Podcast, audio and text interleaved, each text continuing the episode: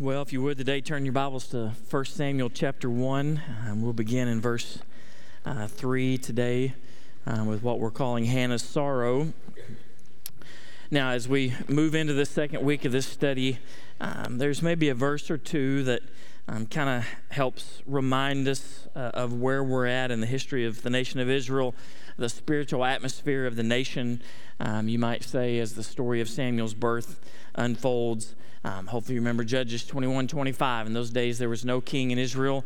Everyone did what was right in his own eyes. Um, that kind of tells us everything we need to know about where Israel is spiritually. Um, but also, um, a verse from last week um, reminds us of kind of the setting. And again, if, if you missed last week's message, this kind of helps you get caught up a little bit.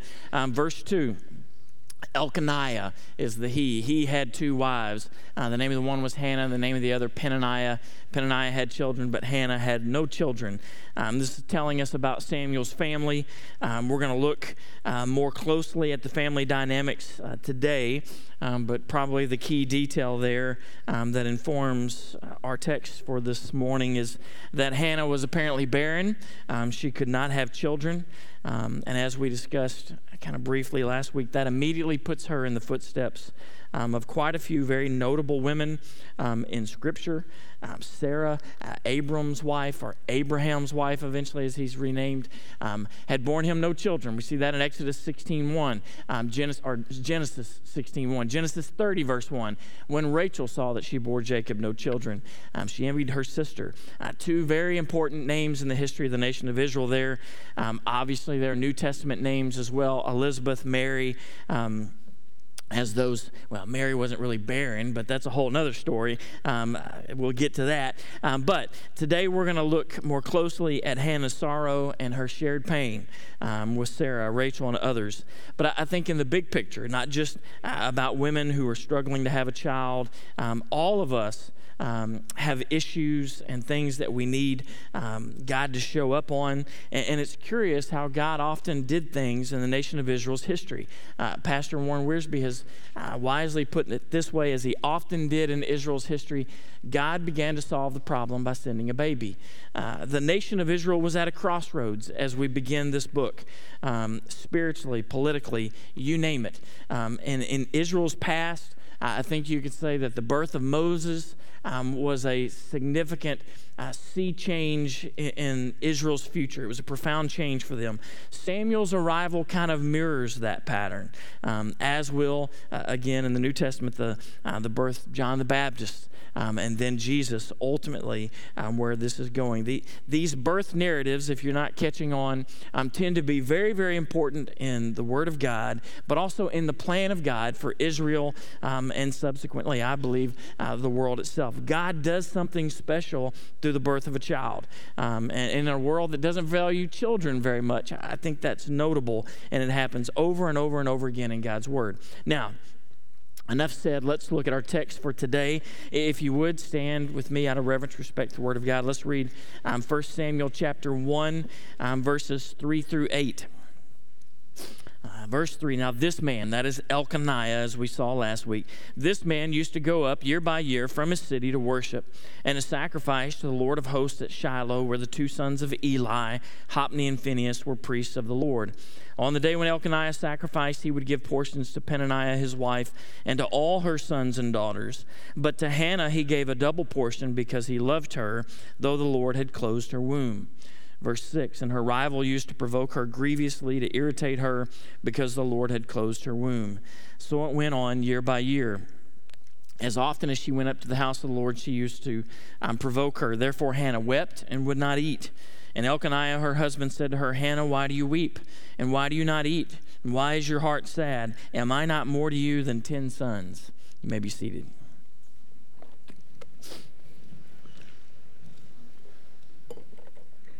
Now, we start with something that is a, a little out of place um, for the, the state of the nation of Israel at the time. We're going to call it allegiance. Um, you see it in verse 3. Uh, again, Elkanah. Now, this man used to go up year by year from his city to worship and to sacrifice to the Lord of hosts at Shiloh, uh, where the two sons of Eli, Hophni and Phinehas, were priests of the Lord.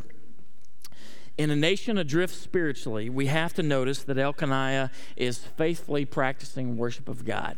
Um, that's the simplest reading there. And, and, it's done year by year. Um, and so, at a minimum, uh, this was an annual pilgrimage that he undertook with his family. Now, certainly, if you remember last week, we established he's a polygamist, um, which tells us he's not exactly in, in, the middle of God's will with all of his life. He's not a perfect rule follower, um, but I, I, think we have to give him his credit here. Um, Shiloh uh, had hosted the tent of meeting since the days of Joshua, you know, the tent of meeting. Uh, also known as the tabernacle, eventually um, becomes the temple. Um, so it was the rightful place for a worshiper of Jehovah um, to bring his tithes and his offerings, certainly on an annual basis, but really more frequently than that. All the Israelite men under the old covenant, under the old law, um, were supposed to appear um, before the Lord at the tent of meeting or the tabernacle multiple times throughout the year. Uh, now we've got to know because of what Judges has told us about how uh, the nation of Israel was sliding into apostasy.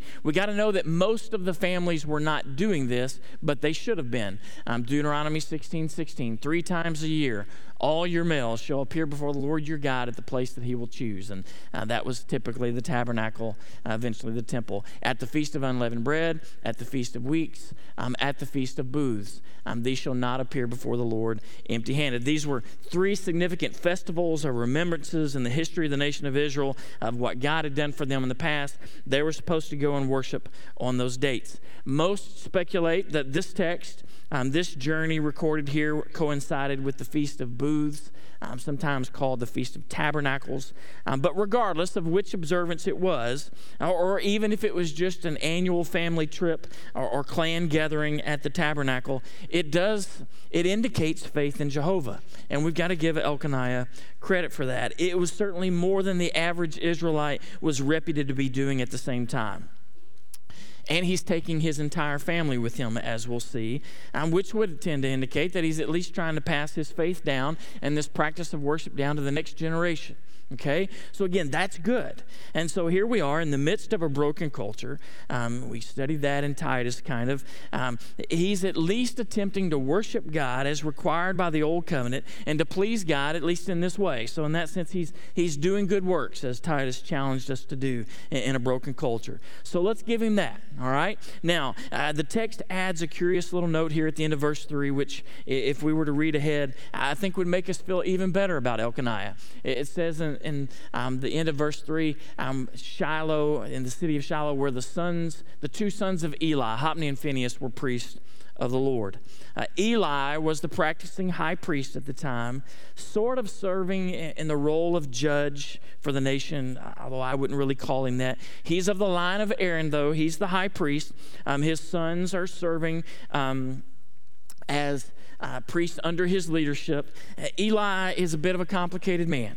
Uh, maybe a, a, bit like uh, Elkanah. He has a reverence for the Lord, but he also has uh, a blind spot regarding the wickedness of his two sons, Hophni and Phinehas. They're not model priests, to say the least. I don't want to give everything away because we're going to look at them in, uh, in greater detail in the next few weeks, but uh, they were profane, uh, they were selfish, they were arrogant bullies, to be blunt. All right? And, and I have to believe that Elkanah went to worship the Lord despite them. Whatever he does in Shiloh involving the tabernacle and, the rendering of offerings and worship of God is going to have to be run through them. And, they're jerks, to put it bluntly. And so he's going to have to put up with them, all right? And, and so they're not really God's poster boys of the priesthood. And so I think, again, we kind of have to give him credit that despite their um, brokenness and, and, and all the issues we'll see with them, he's still willing to go and he's still willing to worship. Um, he presses on and kind of endures um, their issues. And so even as we meet uh, these two rascals for the first time, I think it's also worth admitting, maybe it's worth drawing a little satisfaction that, that we know ultimately the book of 1 Samuel is about Samuel replacing them as the spiritual leaders of the nation. So we know there's some good coming in all of this. Uh, but um, just more context there. Last thing we should point out that I just don't want to miss um, a good thing in this scripture is in 1 Samuel 1 3. Um, this man used to go up year by year um, or go up by year from a city to worship and to sacrifice to the Lord of hosts. It's the first time that phrase is used to describe uh, our God, Jehovah God, in God's Word. Um, it's going to appear frequently in the book of Psalms, even in the book of Proverbs and elsewhere. Um, and I think it's a beautiful way of exalting God. Um, host um, can refer to numerous things or entities in Scripture. Uh, in some cases, based on context, when it talks about the Lord of hosts, it's referring to angelic beings. In some cases, it's referring to armies. Uh, I think in this context, it's probably um, simply reminding us that He is the Lord of hosts. The Lord is the commander um, of the armies of Israel. He is the nation's strength, He is the nation's protector, which subsequently means He is sovereign. He's in control. Uh, he's got it all in his hands. And that's kind of, I, I, believe, the overall thing we're supposed to take um, from what we see in Hannah's life at this time. Regardless, it's a very beautiful, exalting title um, for Jehovah God. Even while we're studying, by the way, uh, worshiping polygamist, um, and we see uh, the names of two of the most despicable priests in Scripture in Hophni and Phinehas. And I think it's a reminder to us, by the way, um, that there's not a person in this room that doesn't have a sin problem. There's not a person in this room who couldn't at one time or the other be called a hypocrite um, by somebody else. Here's the reality don't let the failures of men and women around you prevent you from coming and worshiping the Lord of hosts. Um, we, we are not uh, capable of saving others or any of those things. We come on Sunday mornings to worship God. Um, and don't let people get between you and Him. And at least Elkanah appears to be doing that. Um, but on to the next thing that we see about uh, Hannah and Elkanah. We see affection here, um, verses 4 and 5. On the day when Elkanah sacrificed, he would give portions to Peninnah, his wife, and to all her sons and daughters. Um, but to Hannah, he gave a double portion because he loved her, um, though the Lord had closed her womb. Um, simplest reading of this text would in cause us to infer, I believe, that Elkanah was offering the Lord um, what the Old Testament calls a, a peace offering um, following the practice of Leviticus 7. Um, Leviticus 7, verse 11 says, And this is the law of the sacrifice of peace offerings that one may offer to the Lord. If you wanted to read the next 25 verses of that chapter, of Leviticus, you would see all the ins and outs of, of how to properly render a peace offering to God. Now, let me just kind of sum it up this way um, for us this morning. Um, in offering a peace offering, at the tabernacle or eventually the temple, um, what was done is there was an animal sacrificed, and a portion of that animal um, was uh, designated to the Lord, and it was rent, rendered as a burnt offering. Okay, it was consumed on the altar as a sacrifice to God. A portion of that animal was given to the priest as a part of their sustenance um, for them to eat and, and as a provision for them in their service to the Lord. And a third portion, uh, the third quarter or third um, the third, uh, a third, okay, there's only three thirds, not four quarters. Anyway, um, uh, one of the thirds was then used as the family that brought the sacrifice as a, as a meal. Um, it, was, it was cooked and it was consumed by them as an act of worship, okay? That's the best way to see this. Um, the last portion we're talking about is undoubtedly what we see Elkanah distributing among his family, okay? The peace offering led to a family meal that was a part of their worship time. Now, the distribution of these portions, though, uh, tells us some crucial things about the family dynamics. Uh, first of all, we're reminded that Elkanah, uh, indeed, he has two wives. And it's worth repeating that this practice is not God's plan for marriage, okay? I know our culture is absolutely confused when it comes to marriage, um, but God's word is consistent throughout, okay? Uh, Genesis 2 24, if you were here for that study, we talked about the priority of first things. This is the first time God talks about marriage, and this is the, the not just the pattern, but it is the plan. It is the only thing He will bless Therefore, a man shall leave his father and his mother and hold fast to his wife, singular, and they shall become one flesh. All right, so obviously uh, you can infer from this that God does not bless polygamy, multiple wives. You, you can't have the concept of one man and one woman becoming um, one flesh if there's multiple spouses, okay? Uh, it just doesn't work. Now, of course, it's also worth saying in our culture today that he's also affirming gender. You see that? One man, one woman. Um, and, and, I know our world is kind of confused, and I'm not trying to, you know, step on anybody's toes, but God's word is explicitly clear that He makes us male and female and how marriage is supposed to work, certainly. Jesus affirmed this explicitly. I know those there are those who will say, well, that's what Genesis said, but the New Testament doesn't say that. Yeah, actually, the New Testament does say that. But from the beginning of creation, meaning God put down a rule and a pattern um, from the very earliest scripture, and Jesus affirms it. God made them male and female.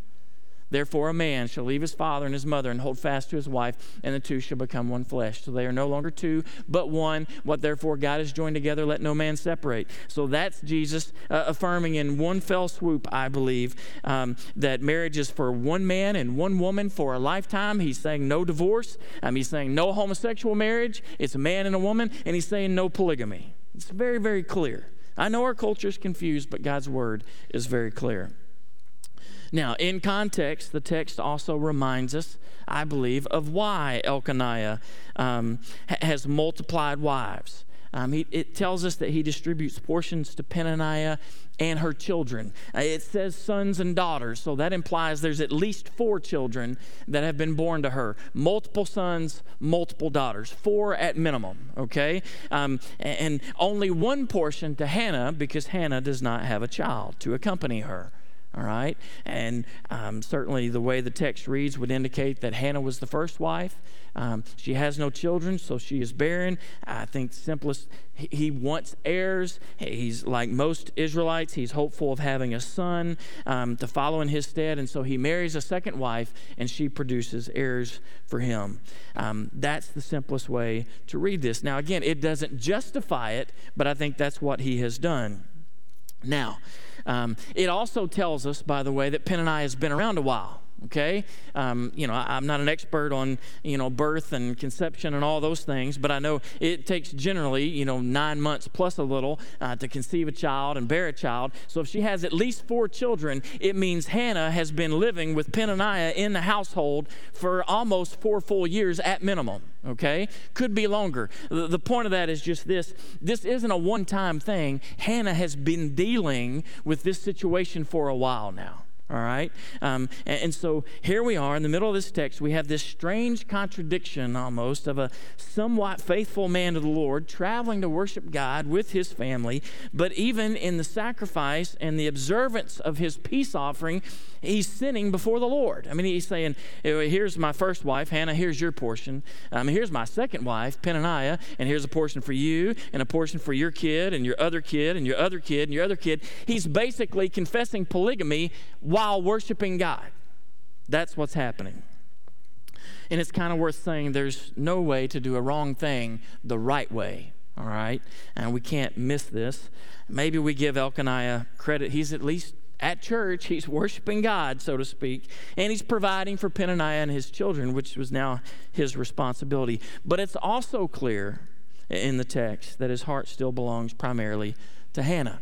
Verse 5 But to Hannah he gave a double portion because he loved her, though the Lord had closed her womb. Now, I think it's worth saying most women would not find your declaration that you love them to be very sound if you're cheating on them with another woman. Anybody follow my logic on that? You know, oh Hannah, I love you. Um, here, meet my second wife. Anyway, um, you're going to have to be real this morning because the rest of this text is pretty real, all right? Um, but that's what's happening, all right? Uh, but he loved her and he gives her uh, what is called a double portion. Really, it's probably best understood, um, it's rendered in some texts as a worthy portion. Um, it's kind of like she gets a choice cut of whatever meat is left. The, the, those, those step kids get flank steak, but she gets a ribeye. You know, that's the best way I, I would describe it.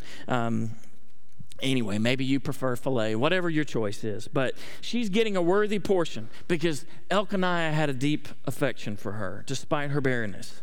And it even seems to imply, uh, again, um, literally reading this, that God has done uh, something um, to close her womb, or at least that's what Elkanah ha- has chosen to believe. Um, he's attributed her barrenness um, to the will of God, and he's not holding her at fault. There's no blame being cast on her, so to speak. He, he loved her even though the Lord had closed her womb.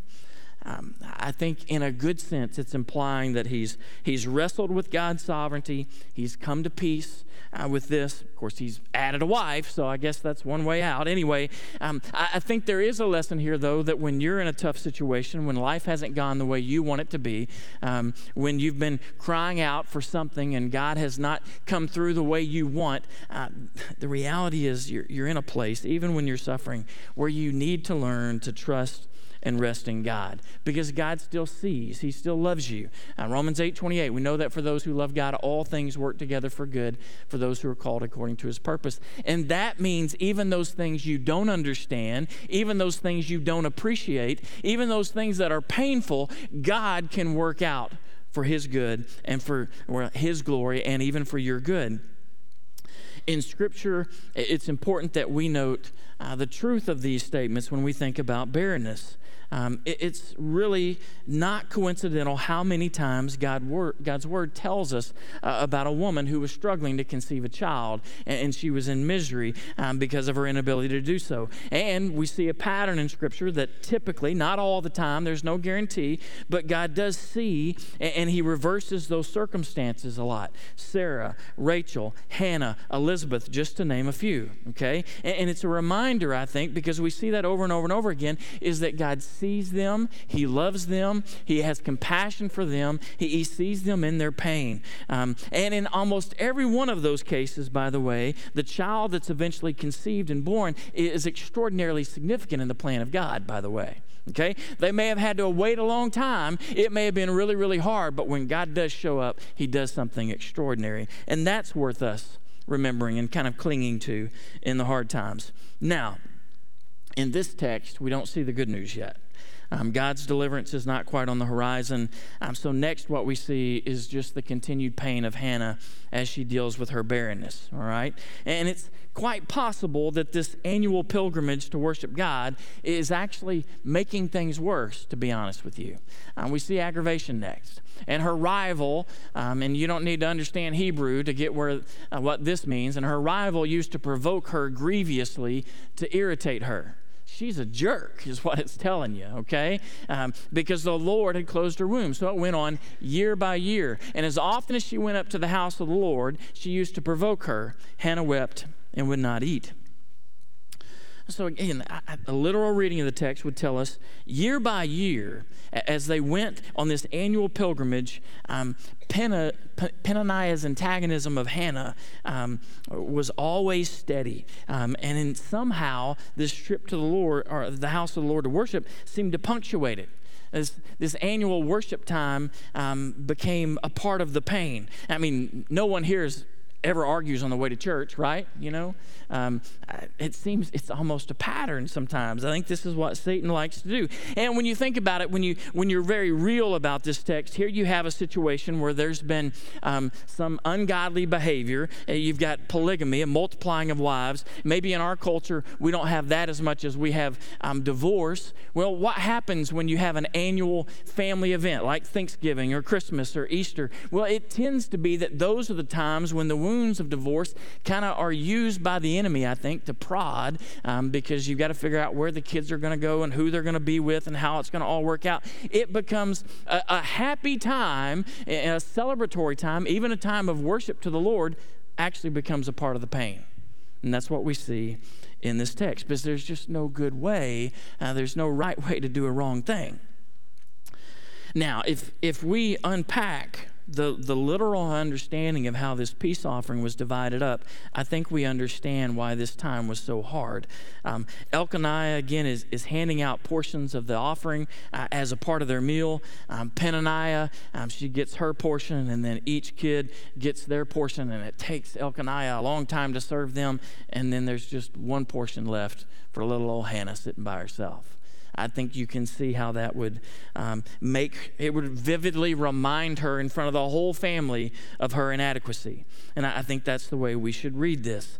Um, and also, just going to the worship of the Lord at the tabernacle um, would have been a, a, time, I think, where she couldn't escape her rival. We know the way they would have had to have traveled and, and camped and all those things, and it would have been a difficult time. And Peninnah is making hay with that time. She's provoking her grievously to irritate her. I, I, don't think it's hard to imagine the kinds of things that she would be saying.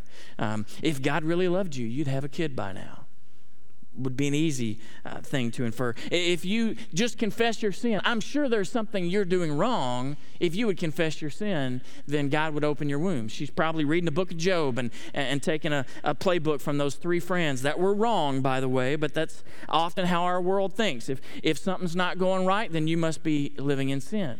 Oh, we all have a sin problem, by the way. We've established that. But not every bad thing that happens in our lives is attributable to something directly that we've sinned about. Certainly, there's nothing in this text that would ever indicate that Hannah had done anything to deserve barrenness. Maybe she says, How, how can you be sure Elkanah loves you at all? Because I'm the one with all the kids. Um, what kind of future does a childless woman have in Israel? It's not hard um, to put yourself into the text and think of things that Peninnah was saying to kind of twist the knife, but we got to know it was ugly. And since Peninnah, by the way, had given birth to multiple children, it's undeniably obvious that the issue was with Hannah, not Elkanah. Elkanah is capable of fathering children, clearly. So Hannah's the issue. And, and what I think the takeaway, what we have to understand is these are the kinds of situations that Satan thrives in, in making uh, the saints suffer through lies and misery. Uh, there's always some Peninnah just waiting to twist the knife and, and to make things harder and harder and harder. Um, and we still see the same kind of questions asked today, you know, about sin in our life, God's judgment when hard times comes in someone's life. And let's be honest, this was a, a, a time when going up to worship God actually seemed to make the problem worse. Sometimes coming to church can be that way. It can be a, a part of the pain. Um, if, if you're a woman struggling with barrenness, um, coming to church can be a brave, brave thing because let's admit it, Here's a place where we have a, a, a, busy nursery. We have a preschool department that's bustling. We put 511 up the, on the screen in the first service because there was a need to care for the children back there. And we're constantly having baby showers. Young adult classes are always talking about children and parenting and all the things that go with it. It's not the same as having a bitter rival like Peninnah uh, intentionally taunt you, but let's be honest, it's not easy all the same if you're in the same situation. And I would imagine that it can give way to questions about your femininity, uh, your, your value as a wife, as a woman, things that cut to the very core um, of your lifelong hopes and dreams. We've got to see that. And I know me speaking about this right now probably doesn't help, um, but it's the, the context of the passage that I think we have to understand. The point we're to see is that God is aware of all this. Hannah is one of the most significant individuals in all of the Old Testament. And um, God sees her, God knows what's happening, He has a plan in her barrenness. And we've got to admit, uh, He may have authored even the barrenness, but He has a plan that He's working out through it. There's no indication this was punishment or judgment, it's just a part of her journey. And one of the things we have to know about life is that maturity is always married to time. Most of us don't learn anything in 10 seconds. But you know what? When you suffer with barrenness like this situation and it plays out over three, four, five years, we're not sure how long it's been, but we know it's got to be at least that long. You begin to figure out do I trust God? Do I believe in God? Do I rest in the fact that He's got it? Or do I not? So, hear me, ladies but also everyone else that has some issue in their life that you want resolved and it's just not getting fixed and, and you can't wave a magic wand and make it go away. Whatever your struggle, whatever your pain, your inadequacy, there's no doubt that Satan wants to exploit it and, and make you bitter toward God and your circumstances and, and maybe even Elkanah or whoever it is in your life that's contributing to it. But we must rest in the fact that God sees us, that He, that he knows, that He has a plan even if it's not the miraculous conception of a child. All of his saints have a future and a hope. And the reality is, this life is fleeting too, so the bulk of his goodness and his greatness will come in eternity future. And all this is ultimately, if we're being honest about it, a picture of the gospel. All of this puts our earthly struggles, I believe, in perspective. From a gospel perspective, every single one of us has a spiritual problem that we can't fix. We have a need um, that there's nothing we can do about it. And, and it's the greatest need you can possibly have. We, we are sinners in need of a Savior. God is holy and He is just, and He cannot have a relationship with a sinner. And so in steps Jesus Christ to fully, finally make things right. He died a, a brutal death to atone for us, uh, to redeem us, to restore us to an intimate relationship with God. And there's nothing you can do to earn it, there's nothing you can do to deserve it. It's just a grace gift that's been offered to you. All, you can really choose to do, I believe, is yield to it, accept what Jesus Christ is offering you. Understand first your need. All of us have sinned and fall short of the glory of God. But understand also that there's, there's nothing we can do outside of the blood of Jesus to atone for that sin. For by grace you've been saved through faith. It's not of your own doing, it's a gift of God, not a result of works, so that no one may boast.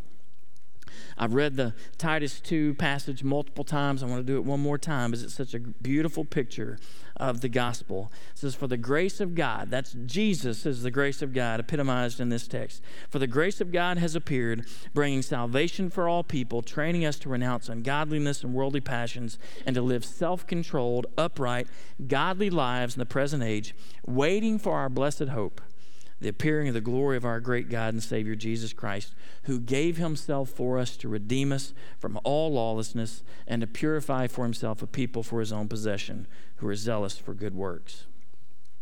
That's the truth of the gospel.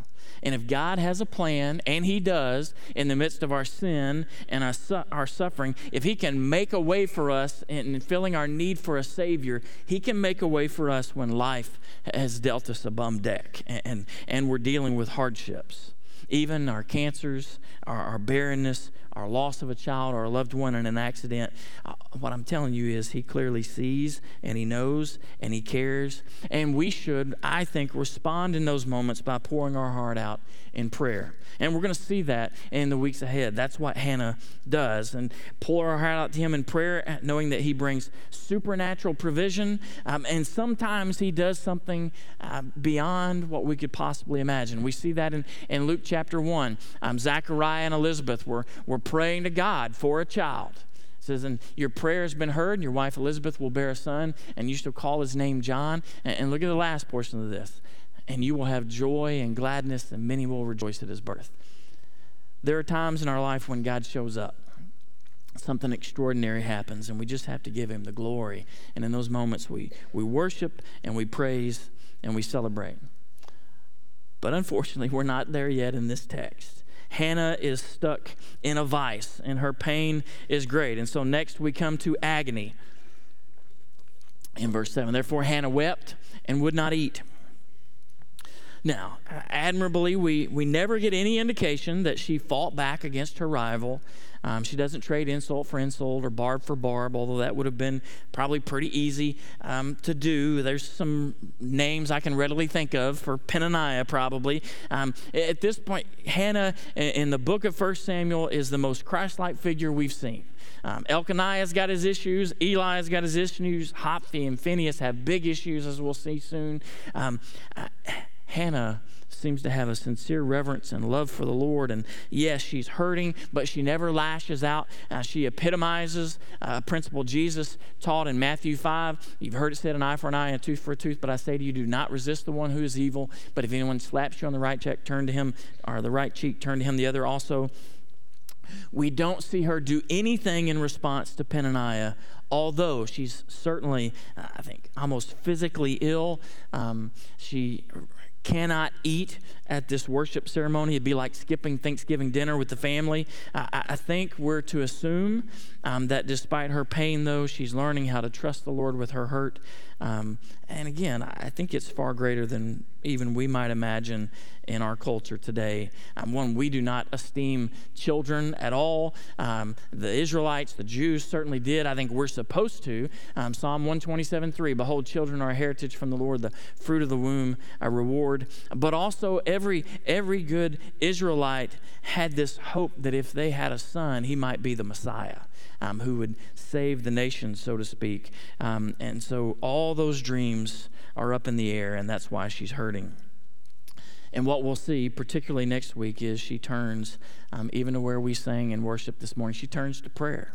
Um, which is all she had left, is where she should turn. I don't think Elkanah is a good um, confidant, and uh, Eli is certainly not as the high priest, and, and everyone's kind of letting her down. She turns to God. Um, James 5.16, therefore confess your sins to one another, pray for one another that you may be healed. The prayer of a righteous person has great power as it's working not to teach a prayer class, but it's not saying you have to be sinless to come before God in prayer. But I, I do think it's a simple principle that you need to want what God wants. And when you, when you want His will, when you surrender to what He's doing, um, and you're as best as you can walking in rightness with Him, the prayer of a righteous person has great power as it's working. Uh, Luke 11, 10, for everyone who asks receives, and the one who seeks finds, and the one who knocks, it will be open.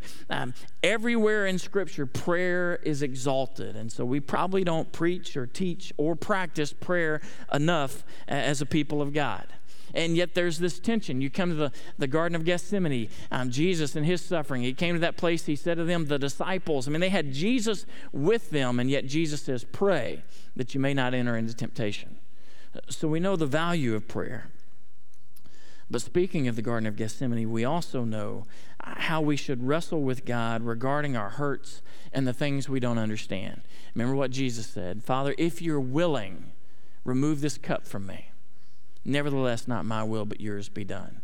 He submitted to the will of the Father. He prayed for what he wanted, but he was trusting God to do what was best and right, and he was surrendered to God to that. And I, I believe that's what we see in Hannah. She's wrestling with the will of God. She deeply desired a child. She's hurting under the weight of her circumstances and the taunts of her rival, but we never see her grow angry at God um, or cast blame. She's resting in his sovereign plan, even while she hurts. And I think that's the pattern we should uh, engage in ourselves. But on to the last thing. I think she's also afflicted with a strange husband, and that's the most polite way I can put it. Um, he, he's a man of contradictions, as we've established, good enough to, to faithfully worship the Lord in a relatively broken culture, but rebellious enough to practice uh, polygamy in his own home. And so we finished with a good example of the good and bad here, all right? And I'm going to call it arrogance. It's not all bad, it's not all arrogance, but just listen to this. Um, and Elkanah, her husband, said to her, Hannah, why do you weep? And why do you not eat? Why is your heart sad? Uh, am I not more to you than ten sons. First, let's give him his due, all right? The text has told us that he sincerely loves Hannah, although, you know, quite a contradiction when you marry a second wife. Anyway, um, I think he's trying to express that here. Um, at least he noticed her pain, right? He's not completely oblivious to the emotions of his wife like some blockheads, all right? Um, let's give him that, okay? Um, in some ways, his questions, albeit rhetorical, I, think does indicate that he understands her pain. Um, Hannah, why do you weep? Why do you not eat? Why is your heart sad? Well, he answers his own question Am I not more to you than ten sons? I think by implication, he gets the fact that she desires to have a child. More importantly, she desires to have a son, and it hasn't happened. So he he understands that barrenness is a big part of the problem here. And so we'll give him credit for that. But if I'm being totally honest, there's a lot he does wrong here too. All right? And so if you came this morning, you didn't know you were going to come to a marriage class, well, strap in just for a moment. We're going to have one real quick, just in a couple minutes. It's not going to last forever. All right? But this is very, very practical, I, I believe. Um, first off, better translation of his rhetorical question and why is your heart sad is really more in, in the hebrew um, literally why is your heart bad it's, why are you why are you upset? What's wrong with you is kind of the way to read it. Now again he knows it's about having a child but maybe he's implying you know that you and Peninnah are not getting along as, as well as i would like or maybe he's feeling some tension even toward him or maybe he's questioning her relationship with god. We're not entirely sure why but clearly he sees some some tension there. And then he just kind of answers his own questions. Am i not more to you than 10 sons now, let me speak bluntly to the men in the room. If you're married, don't ask your wives questions and then answer for them. Anybody follow me on the wisdom of that, men? Okay? And, and, ladies, I'm sure uh, you would probably say it's one of my pet peeves. Don't ask me a question and then not give me time to share my answer with you. Okay? Um, and that's what's happening in the text. Let her speak for herself, let her answer, listen to her. And, and I mean this sincerely. If you want to be brought in the mysteries uh, of your wife's heart and all that emotional intellect, which she typically has way more so than you do, slow down and, and let her answer and don't repeat Elkanah's mistakes. We never see him give her a chance to talk back to him in that sense. She, I believe, clearly is questioning the core of her identity as a wife, as a mother, as a companion, the very essence of her life and future as a Jewish lady. But Elkanah just plows right through. You might say he's not asking the right questions, but he's certainly not waiting for the answers to any of them. And he winds up making this all about him. It really is. I know I've referenced Everybody Loves Raymond before. If you want the classic example of what Elkanah looks like, Raymond is a good one, okay? If you ever watch that show. Um, because his last statement is, is kind of like the, one of those classic examples from that, that show. Am I not more to you than 10 sons? Well, what's the implication there? Just think how arrogant and selfish this statement would sound if you're in Hannah's shoes. Elkanah is implying that his love for her is more valuable than if she had 10 sons. And that's just not fair. Uh, there's no indication, actually, that she doesn't love him, or that love is even in the question. Although, again, I would argue when you add that Vixen Peninnah to the marriage, you probably have messed up the whole love ratio anyway, y'all aren't following me. But anyway, um, I think she would. It would be fair for her to say, "You tell me that you love me. What's she doing here?" You know, if we're being honest about the text. But anyway, uh, maybe that's just my self-editing. Uh, but this is a lot like a man telling his wife, Well, you can't be upset about that lost job or some other adversity in your life because when you feel bad, it makes me feel bad. And I don't like to feel bad, so you need to get over it. That's really kind of what he's implying. Am I not more to you than 10 sons? Buck up. You get to go home to the hill country of Ephraim with handsome Elkanah and my second wife and all of her kids. But anyway, you're married to me. Get over it. That's what he's saying. Now, again, I I didn't mean to teach a marriage class, but it's sort of right here. I think the principles are pretty low hanging fruit. Elkanah tries, but like lots of husbands, he just makes it all about him, and that never goes well.